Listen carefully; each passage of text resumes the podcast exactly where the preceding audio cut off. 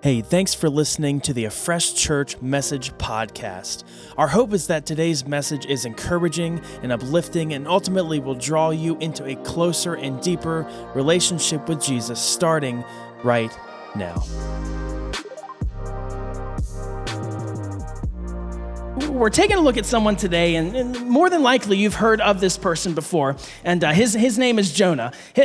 Show of hands, who here has heard of Jonah in the big whale, the fish? Exactly.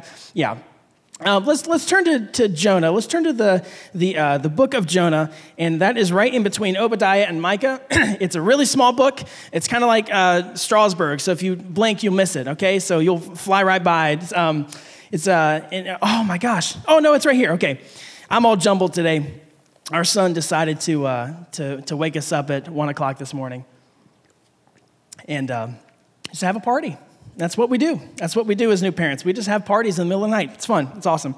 But if you're reading from your Fresh Bible, it's page number 551. 551. We're going to talk about Jonah. If you grew up in church, you more than likely cannot, at least for me, I cannot read this story without imagining Jonah as a piece of asparagus with a British accent, because that's what VeggieTales has done to my brain. It's ruined the Old Testament for me. I cannot read through the Old Testament anymore and not think of a piece of asparagus portraying all these characters.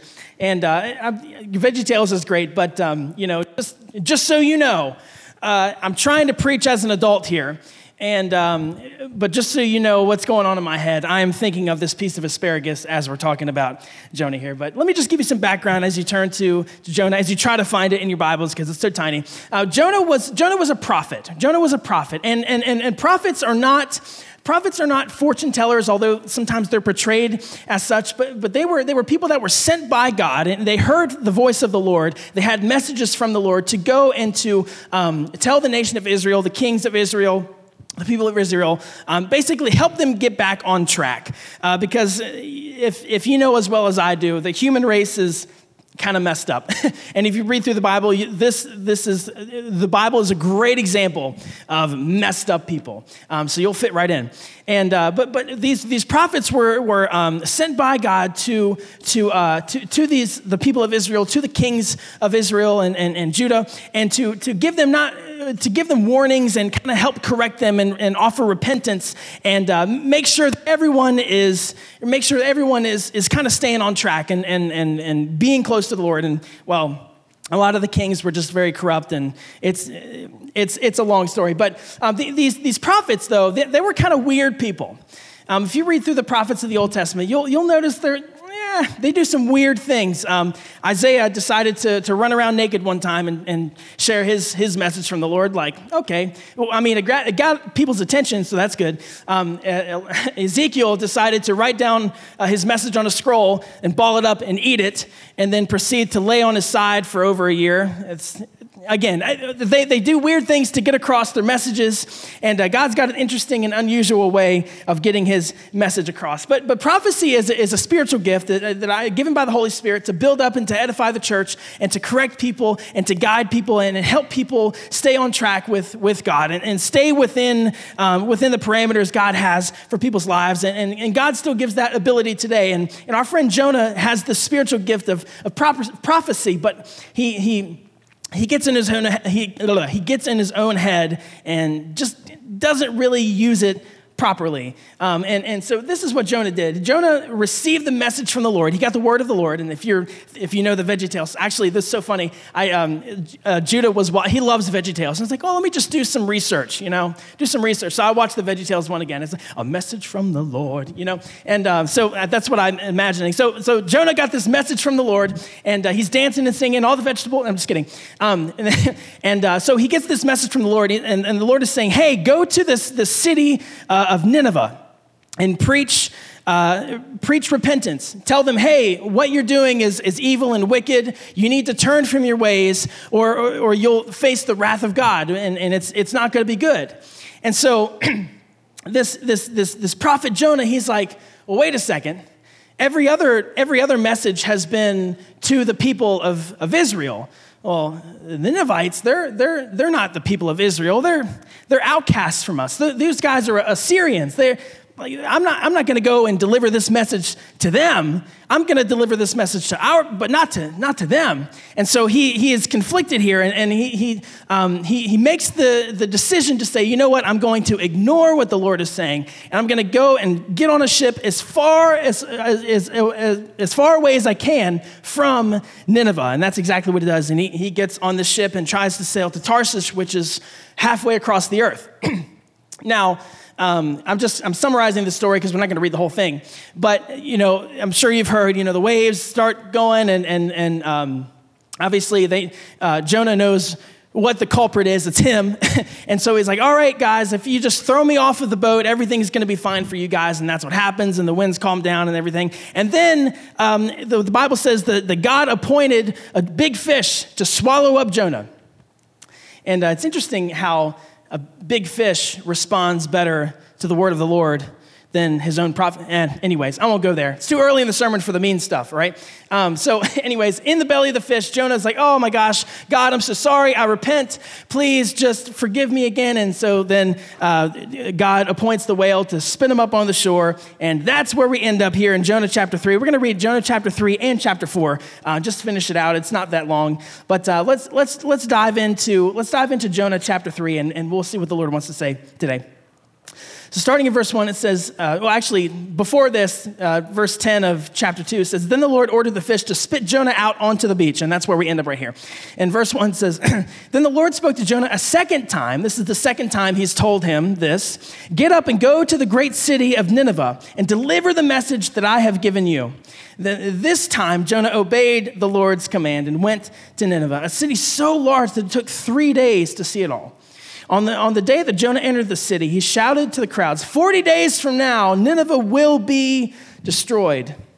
The people of Nineveh believed God's message, and from the greatest to the least, they declared a fast and put on burlap to show their sorrow. And when the king of Nineveh heard what Jonah was saying, he stepped down from his throne, took off his royal robes, and dressed himself in burlap and sat on a heap of ashes. Then the king and his nobles sent this decree throughout the city. No one, not even the animals from your herds and flocks, may eat or drink anything at all.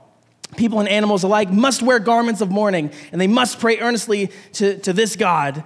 They must turn from their evil ways and stop all of their violence. Who can tell? Perhaps even yet God will change his mind and hold back his fierce anger from destroying us. Then when God saw what they had done and how they put a stop to their evil ways, he changed his mind and did not carry out the destruction that he had threatened. And this is chapter 4, verse 1. This change of plans so greatly upset Jonah, and he became very angry. So he complained to the Lord about it. Didn't I say before I left home that you would do this, Lord? This is why I ran away to Tarshish. I knew that you were a merciful and compassionate God. You're slow to get angry and filled with unfailing love. How dare you, God? You are eager to turn back from destroying this people. Just kill me now, Lord. I'd rather be dead than alive if what I predicted will not happen. And the Lord replied, is it right for you to be angry about this? And I think that message is for somebody today. Is it right for you to be angry about this? Verse 5, then Jonah went out to the east side of the city and made a shelter to sit under as he waited to see what would happen to the city. And the Lord arranged for a leafy plant to grow there, and soon it spread its broad leaves over Jonah's head, shading him from the sun. This eased his discomfort, and Jonah was very grateful for the plant. But God also arranged for a worm. The next morning at dawn, the worm ate through the stem of the plant, so it withered away. And as the sun grew hot, God arranged for a scorching east wind to blow onto Jonah. The sun beat down on his head until he grew faint and wished to die. Death is certainly better than living like this, he exclaimed. Then God said to Jonah, is it right for you to be angry because the plant died? Yes, Jonah retorted, even angry enough to die. It sounds like a toddler here. It's like, yes, I don't want sense. I just want to tell you how I feel. That's how I imagine him. Yes, Jonah retorted, even angry enough to die. Then the Lord said, you feel sorry about the plant, even though you did nothing to put it there. It came quickly and it died quickly. But Nineveh has more than 120,000 people living in spiritual darkness, not to mention all the animals. Shouldn't I feel sorry for such a great city. And this is how the book ends. This is how the book ends. And we don't know Jonah's response, and I think that's probably intentional. But it ends with a question, I think, to make the reader kind of feel how Jonah's feeling at this point, you know? We hear about this compassionate and merciful God and this thing that was going to happen to all these people, and now it doesn't because our God is so merciful and compassionate. And Jonah's mad about this happening, that he's sparing his destruction. Shouldn't he feel sorry for such a great city? I love this right here. Such a powerful, powerful statement. And really thought-provoking, you know? And it shows God's heart for humanity. So if you're taking notes today, I want to title this message something very, very simple. Loving people you don't like. Loving people you don't like. Elbow your neighbor. Help me introduce this a little bit. Just say, I love you. That's all you got to say. Just say, hey, I love you. And you don't have to imply whether you like them or not. Just tell them, hey, I love you. I love you, neighbor. I love you, neighbor.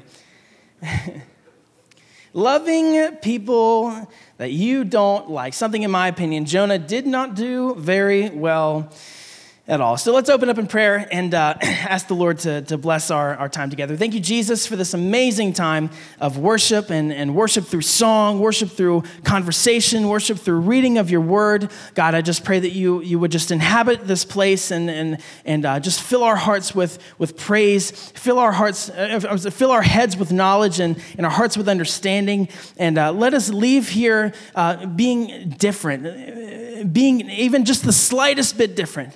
God, I pray you do something in our midst today. Do something in our hearts, in our souls, in our minds. God, just speak to us whatever you want to say for us this morning, for us to leave here completely and utterly changed with more understanding of who you are, more understanding of your heart, and teach us how to love people we just do not like. In Jesus' mighty name, all the church said, amen. Loving people you don't like. How do you love someone you don't like? This is a really tough question, isn't it? How do you love someone that you don't like? It almost sounds not even possible. It sounds like an oxymoron, you know? And I'm sure we all have that one person that just really knows how to pinch every nerve that we have. Come on, you know who I'm talking about. Maybe it's that coworker that as soon as you get to work on Monday morning, tomorrow morning, as soon as you get there, they come and say, well, did you know that Becky left all the paper? She left cardstock in the printer, and it was supposed to be, and it's just like, oh my gosh, it's Monday morning, and she's just like, and you're just faced with this person, you're like, you really, really just annoy me. You get under my, you know how to get under my skin and pinch every nerve that I have. And maybe you've got that one family member. Every time you get together, they have something to say about you. And no matter what it is, it's just, oh, yeah, I see those tattoos. I see that boyfriend. So they have something to say about you. It's like, can I just not deal with you right now? Every Thanksgiving, every Christmas, every birthday, I tell myself, you're not going to bother me. And then I see you face to face, and you just, oh, you get right there. You know, maybe it's the one person at church that you know, and maybe you're sitting right next to them. And you know it, and they don't. Maybe they think it's you. I don't know. If someone gets under your skin, someone, it just irritates you. People bother us sometimes. Maybe it's your spouse. Hello. Maybe it's, and you're like, well, I got to love you now, or till death do us part, you know? Some people just bother us. Can I be real here? People irritate me all the time, especially on the interstate. My goodness. If you know me, you know that. I'm very much driver safety.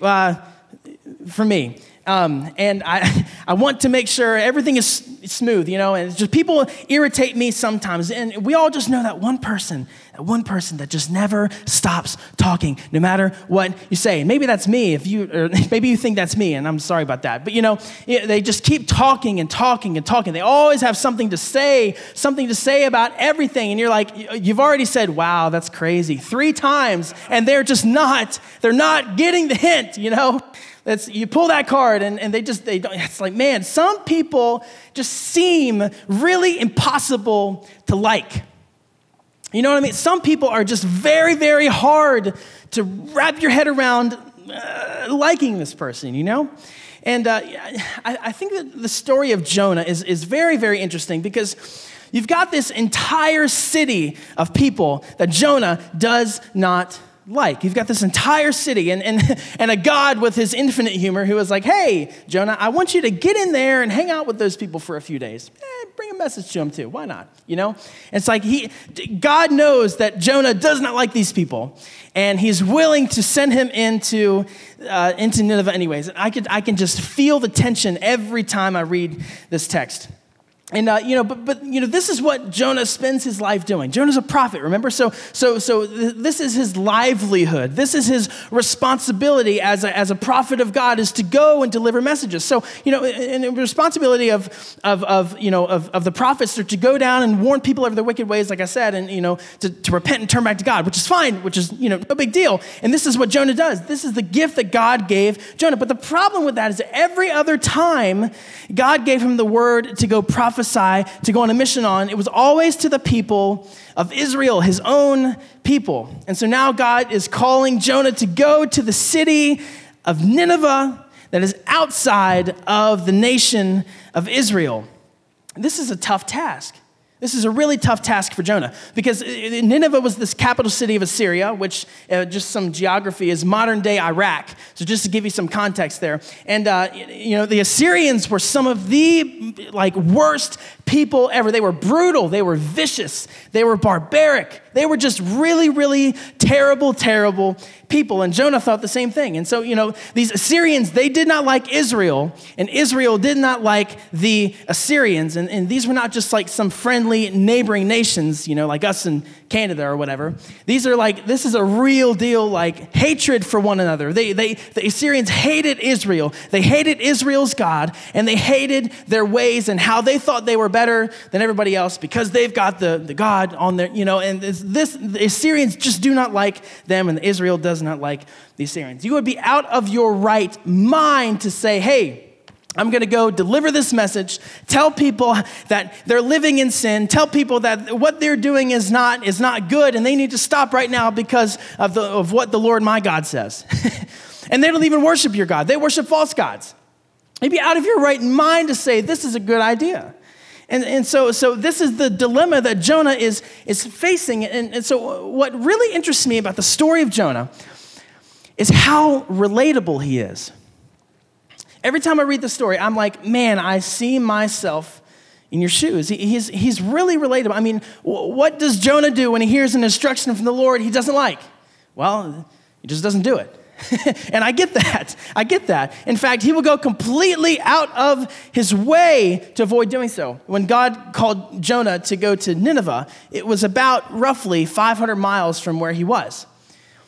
Instead, Jonah went 2,500 miles across some sea. I'm not that good at geography. Some sea, to avoid going. It's like he was willing to put in more work to avoid the call of God on his life than to actually live it out, because he just didn't want to do it. And I'm thinking, man, I can relate. There are some people, I would take a boat 2,500 miles away just to avoid them and encounter with them, So I get it. Let's just be real here. Why do you think we live in Hedgesville? I'm just kidding.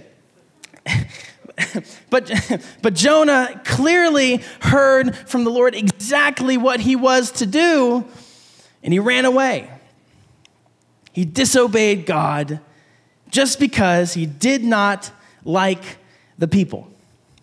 He was willing to withhold a message from the Lord just because he did not like the people. He was willing to withhold repentance and salvation for these people from God just because he did not like the people. And Jonah was being deliberately disobedient to God's instruction, entirely based on his own feelings. Jonah was being deliberately disobedient to God's instructions, not based on how hard it was.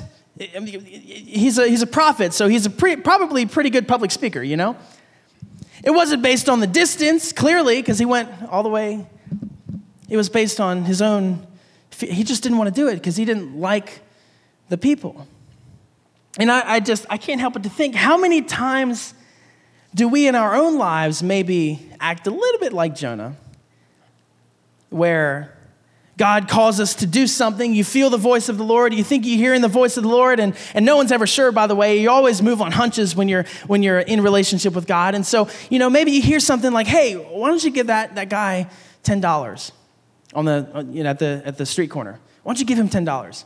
And we argue with God because we don't want to do what we think he's calling us.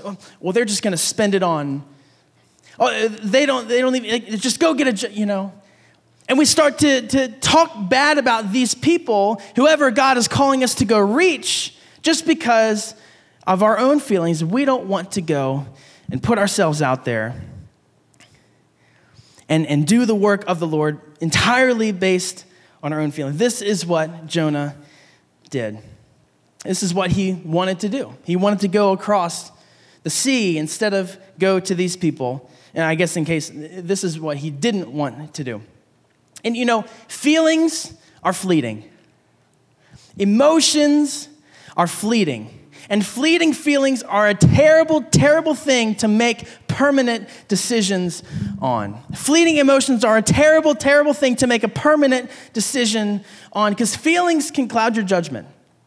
Feelings can, think about it. This guy is a prophet from the Lord. More than likely, God has used him before and in a really, really incredible way. He's been in communion with God. He's spoken messages. God has spoken through him. He's done some incredible things through the power of God living within him and speaking to him. And he's seen the miracles of God in his life before. Surely this isn't his first rodeo of receiving a message from the Lord. This is a well-established prophet.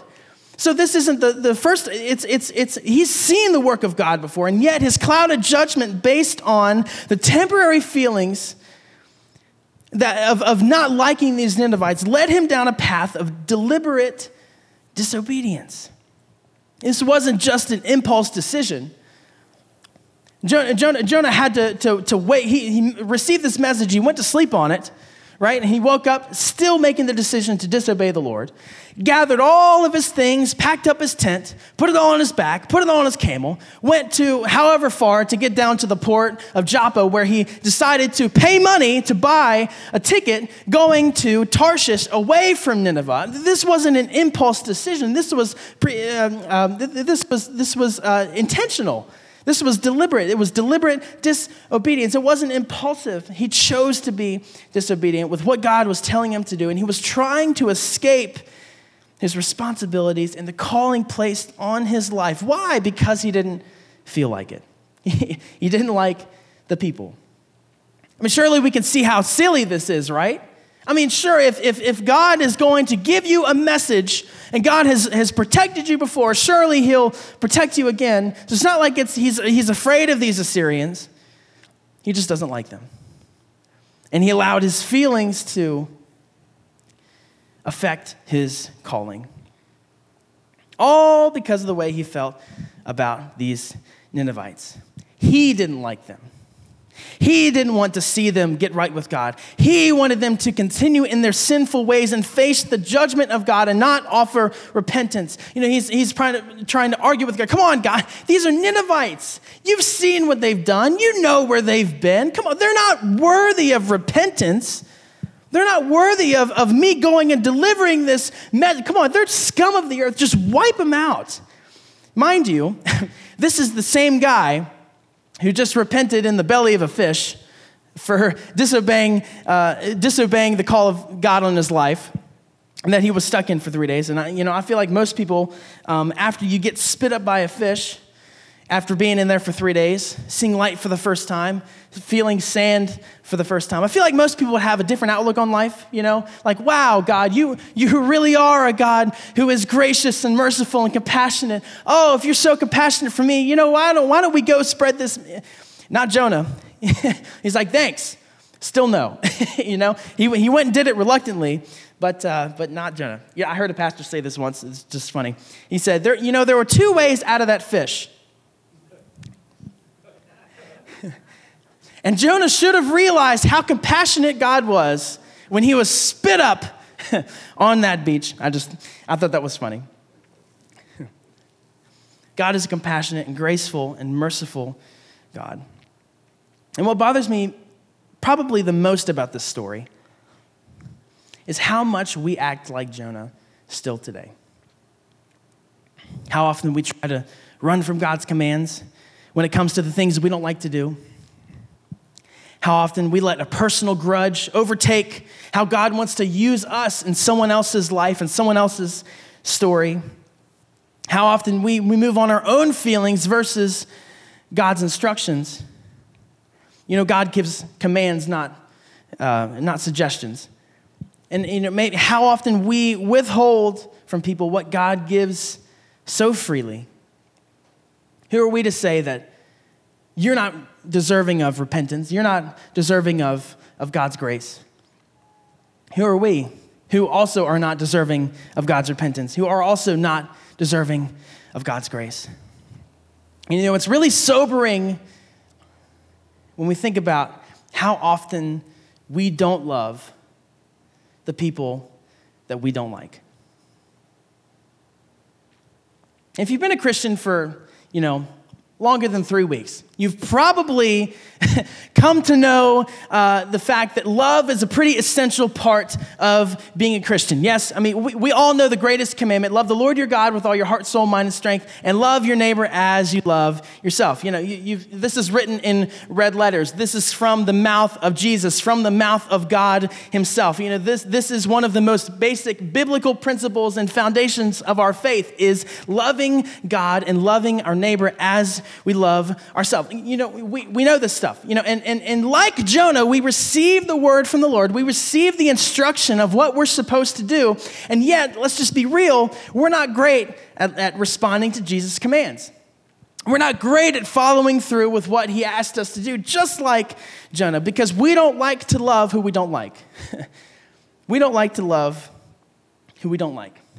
Now, and I just want to clarify real quick, you know, Jesus never asked us to like our neighbor as we like ourselves.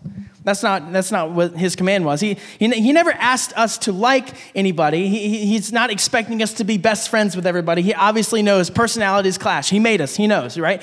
And so he's not asking us to like everybody, invite strangers into your home, you know, nothing like that. Set some boundaries. Jesus wants you to set some boundaries. He's not asking us to like everybody, but he is asking us to love everybody. And there's a big difference. And you might be thinking, well, that doesn't make any sense. How can you love someone without liking them first? And I think this is where we get lost sometimes, where we think about loving people is we just water down the term love and we say, oh, yeah, I love them. We overuse the word very, very often. I love pizza. I love ice cream. You know, I love you. And it's different. So we've kind of watered down this term a little bit, so we don't really understand. And we interchange love and like sometimes. Like, oh, yeah, I love that guy. But that's not actually true. You just tolerate them. You like them. So there's a big difference between love and like. And what Jesus is asking us to do is love people, love our neighbor as we love ourselves. So the difference is like is an emotion, but love is an action. Like is an emotion, and love is an action. So like is something that you feel. Like, I like spending time with my wife. We have great times all the time. I enjoy spending time with my wife. I do not like mayonnaise. It's disgusting. And anyone who likes mayonnaise, I struggle to like you. It's really gross. Mayonnaise is, and this is just how I feel. This is, you know, it's subjective for everybody because like is an emotion, and we're allowed to feel emotions. I think emotions are great feelers. They're terrible reactors, but great feelers to know the kind of situation that you have going on. But you know, love, on the other hand, is something that you do. It's something that you do. It's an action. It's a choice. Love is a selfless act. Love is putting the benefit of others before your own. John chapter 15 puts it this way in verse 12 and 13. It says, this is Jesus talking. This is my commandment. Love each other in the same way that I have loved you. There is no greater love than to lay down one's life for one's friends. And Jesus demonstrated this for us of putting the benefit of others that you love in front of your own concerns, putting the benefit of others before yourself. Jesus demonstrated this in such an incredible way when he came down to earth to put on flesh and bone, to die a death that we deserve, to take our sin. It's something I'm sure he didn't enjoy doing, but it's something because he loves us so much, he wanted to do it, and he put our benefit in front of his own. And so now we can be confident, and Hebrews says, come confidently and boldly to the throne of grace. We don't have to be scared of it anymore. We don't have to be afraid of God. We can come to him boldly because we can have a right relationship with him through Jesus, through the great mediator, through the high priest, Jesus. This is what he did for us when he laid down his life for us. And Jesus laid down his life to show us how much he loves us, and yet we struggle to lay down our pride sometimes and love people we don't like. It's our responsibility as Christians, as brothers and sisters, that we love people that we don't like. Despite how we feel, we have to know how God feels about them. This love we've received is a forward love. It's an active love. It's an always moving love. It never stays with us. So when we receive this love, we have to give it out. We have to give it out, which leads us back to the question, how do I love someone that I don't like? How do I do it? How am I able to do it? And I rarely ever do points in church, but I've got 4 points for us today, okay? So your note takers are really going to be really happy with me. So there are 4 ways that I've found that we can love people that we don't like, taken from the story of Jonah. And firstly, the first thing we have to do is level the playing field. Level the playing field. We've got to realize that we are all human beings. We're all messed up. We're all broken. We all drug in our stuff today. And some of us are going to keep dragging it back out and drag it around with us. We all have this stuff. We're all human beings. We all have faults and failures. We all struggle with this terminal disease called sin. We're all guilty of it. We're all in need of a Savior that nobody deserves. We're all in need of God's love, which nobody deserves. And there's not a single person worthy of God's love. Not you, not me, not Jonah, not the Ninevites, nobody. And for some reason, some of us walk around acting like we're better than everybody else. You know what I mean? This is what Jonah did. Jonah walked around acting like, because he's a prophet, because he's got his status, his title, that he is better than these Ninevites and they're not worth his time. But we do this too. You know, we say, oh, we go to church, so all these other people are heathens and everything. We share the verse of the day on the Instagram, you know. We did our Bible plan today. I gave my heart to Jesus in 2008, so I'm good for here on out. And we think that this Jesus gives us this status, this title that we get to hoard over everybody else. That's exactly what the Pharisees did with God, but I'll just leave that there. But when we see ourselves as better than other people, better than broken people, because we're broken ourselves, and we see ourselves as better and higher than them, this is where the problem lies. And in Jonah's eyes, the Ninevites had gone too far, done too much, and they've done it for way too long. And because of what they've done, that they're not deserving of God's grace. And Jonah made sure that they knew that. But let me encourage you and discourage you at the same time today when it comes to grace, is that there is nothing that you can do that is too bad to make God stop loving you. But also, the same goes for every single other person that we encounter, every single human being. There is nothing that you can do that is too bad, no place you can go that is too far to ever make God stop loving you. And when we think about it that way, well, man, nobody deserves God's grace. But we're all eligible for it because he gives it so freely. We'll never be able to love people we don't like if we first don't level the playing field. We're all so extraordinarily unique, and yet we've got so much more in common than we realize. And second thing is we've got to have compassion. We've got to have compassion. We live in a world today that is just compassionless. Everybody walks around like zombies, focusing on themselves and only themselves, and our accomplishments, and our status, and how much money we have. There is no compassion anymore. We've created narcissistic generations of Christians who do the same too.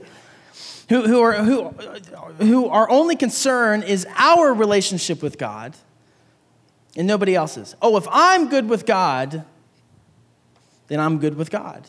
And nobody else that I am planted around matters to me at all, because it's all about me and God. It's me and Jesus, you know. It's me and Jesus. And you know, when someone wrongs us, when someone does bad to us, this is the kind of narcissistic mindset that we have. Is, you know, we want to see them come under judgment. We want to see them punished. We want to see them get, you know, be repaid for their actions. And I'll prove this to you, because I do the same thing. When you're driving down the interstate, and you're in the, you know, in the right lane, just chilling, nothing, everything's fine. You're going the speed limit, and someone just goes down the road. What's the first thing that comes to your mind? Man, I hope they get a ticket. It's true. Man, I hope they get a ticket. It's not about their safety. It's not about the reason the laws are in place anyways that they're breaking. Man, I hope they get pulled up. Man, I hope they lose their license. We desire this, to see punishment happen. And I just wonder where we went wrong, because our God does not desire to see punishment. Our God desires to give grace, to give mercy, to give love, to give compassion. And when we see that first, we've leveled the playing field. We're all very, very similar. We're all in need of grace. We can more easily give compassion and mercy to other people. And Jonah, doing this, he's as he sees the God of compassion and mercy give grace to these Ninevites, he complains about it. He complains, God, I knew you would do this. This is what the text says. I knew you would do this. You're too compassionate. You're too gracious. You're too merciful. I knew you were going to do this. This is why I didn't want to come here in the first place. He was mad at God for not giving Nineveh what it deserved. But man, how quickly we forget that we've all received something we do not deserve. We've got to have compassion on people, realizing we all need a Savior. We're all broken. We're all flawed. We're all messed up. And our hearts should hurt for people, not be bitter towards them. We will never be able to love people we don't like if we do not have compassion. Thirdly, this one's tough. Pray for people that you don't like. Pray for people that you don't like. We've got to be a church that prays about it. We've got to be a people that prays about everything. You know, if you're sick, pray. You know, if you need healing, pray. If you need a job, pray. What would it look like if we over prayed about everything? Is that even a thing? Like, is that even possible? If we over prayed about everything, and oh wait, I've got this tiff with this person. Instead of using your emotions and just going off on it, we're sending it. I'm gonna be really mad at you, sending you this awful tweet. You know, or do we even tweet anymore? I don't know. Facebook message, text, WhatsApp, I don't know. Before we do that, we pray about everything else, but when we're in an argument, when we're in a disagreement, it seems to be as if prayer is always last on the list. But what would it look like if it was first on the list? I want to read a passage of scripture from Matthew chapter 5, verse 43 through 45. And it says this. This is Jesus talking. You have heard the law that says, love your neighbor, which is in the Old Testament. But then there's a comma there where the people have added on to what God has said. So he's saying, you've heard the law that says, love your neighbor and hate your enemy. But I say, love your enemies. What? Love your enemies. Pray for those who persecute you. Just making sure my text is right. It seems very off the wall. Love your enemies. Pray for those who persecute you. In that way, you will be acting as true children of your Father in heaven. For he gives sunlight to both the evil and the good. He sends rain on the just and the unjust alike. Pray for those who persecute you. Pray for your enemies. Man, that's tough.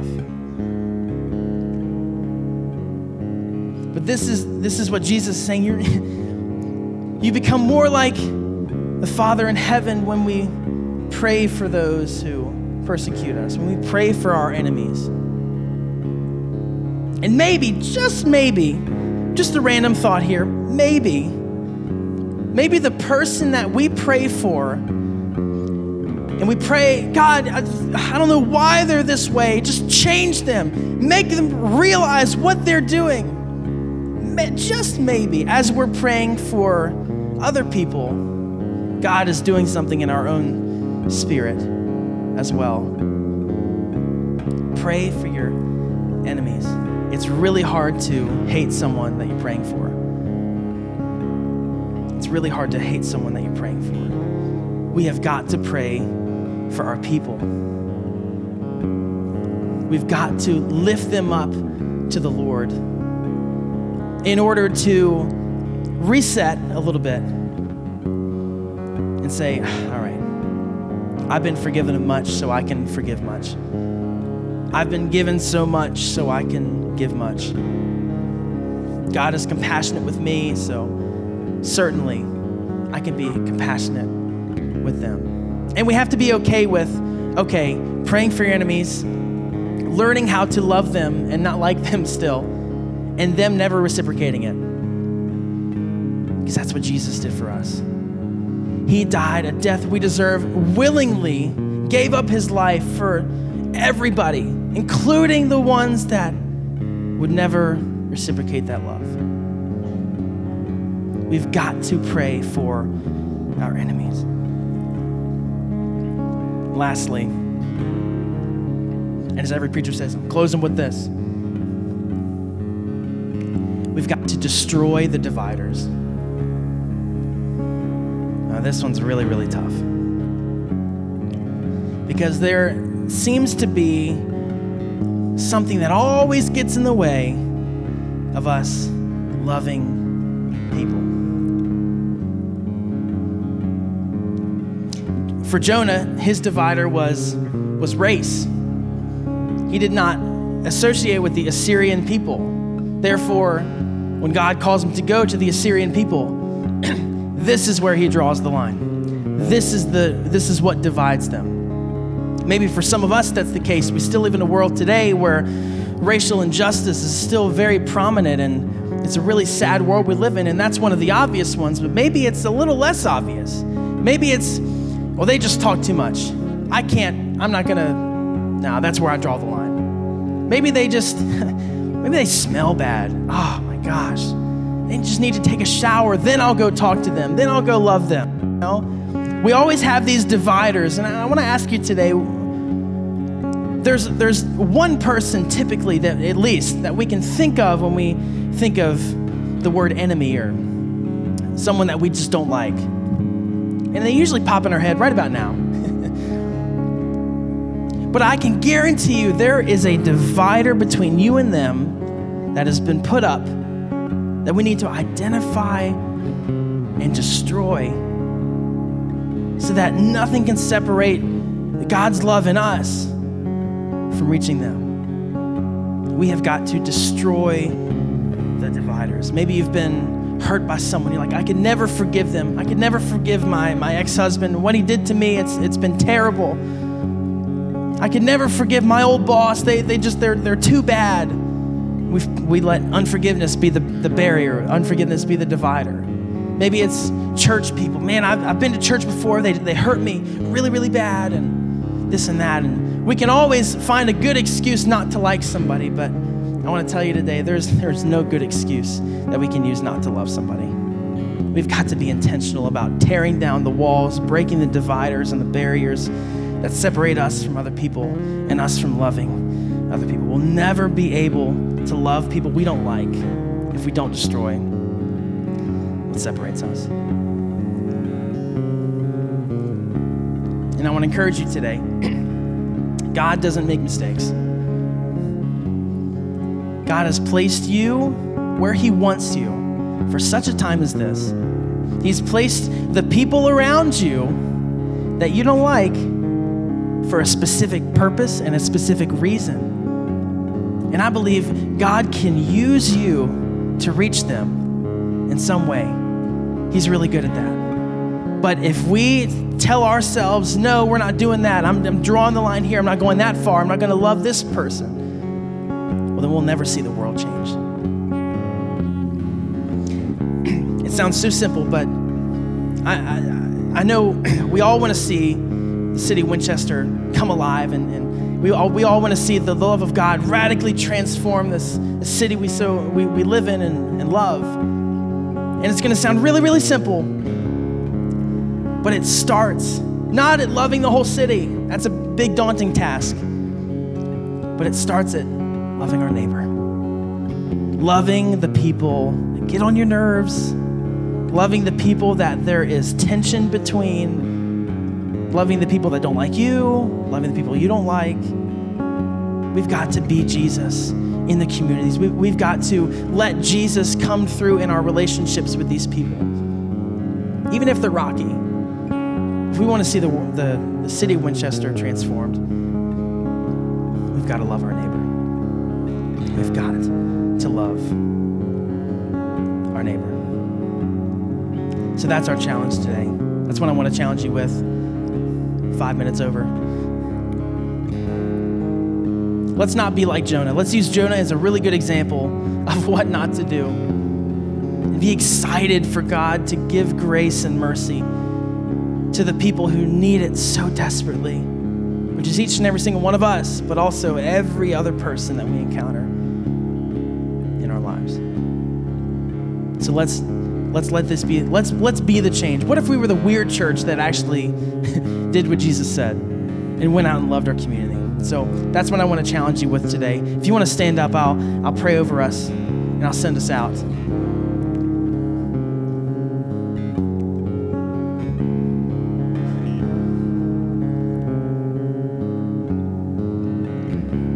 God, we thank you so much for this amazing time that we get to spend with one another.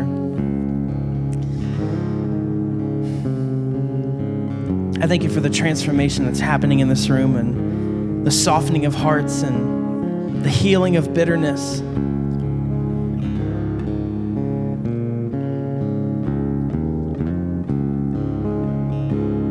And I just pray that as we leave this space today, that we are going out into where you've placed us to be. We don't even have to do anything extra to get there. We just got to be. And I pray that you would start to reveal to us ways that we can love our neighbor, ways that we can love the people we don't like, ways that we can allow your love and your grace and mercy and power to transform the situations we're in just because we say yes to the commands that you have for us. Just because we say yes to loving people the way that you do. And I pray for transformation in our workspaces. I pray for transformation in our friend groups. I pray for transformation in the doctor's office, at the grocery store, just because we're being an example of how much you love people. This love that you have is the only thing that can change our world, and we believe that firmly, but we're just asking that you would empower us to be placed in situations that may not necessarily be comfortable, but set us up for a position, set us up and put us in a position where we're able to allow your power to transform the atmosphere that we're in.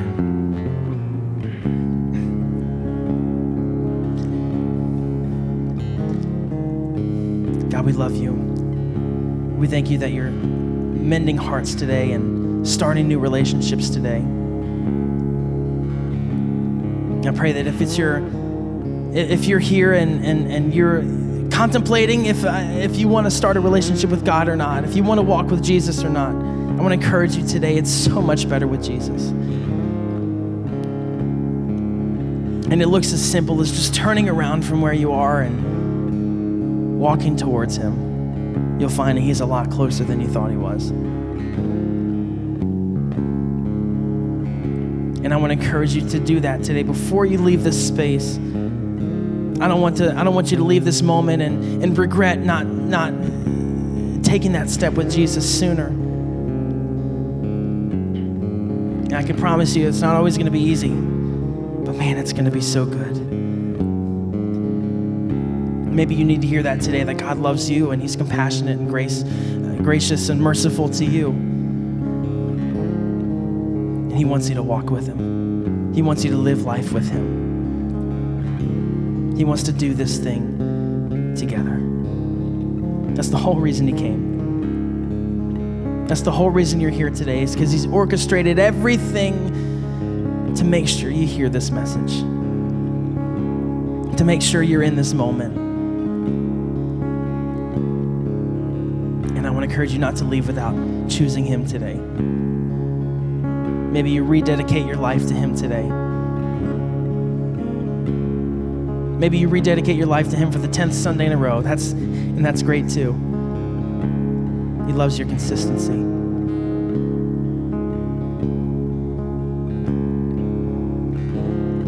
God, I just pray you would give us the strength to go out into this dark and crazy world we live in, into our Nineveh, if you will, and let us love the people that you love, which is everybody, and allow your presence to transform every situation that we're in. We give our lives to you. We give our moments to you. We give our situations to you. Everything that we have is yours. I just pray that you would bless it and use it in whatever way that you want to use it in. And we just trust you with it. We lay it down here at your feet. God, we love you. We praise you. We give you all of who we are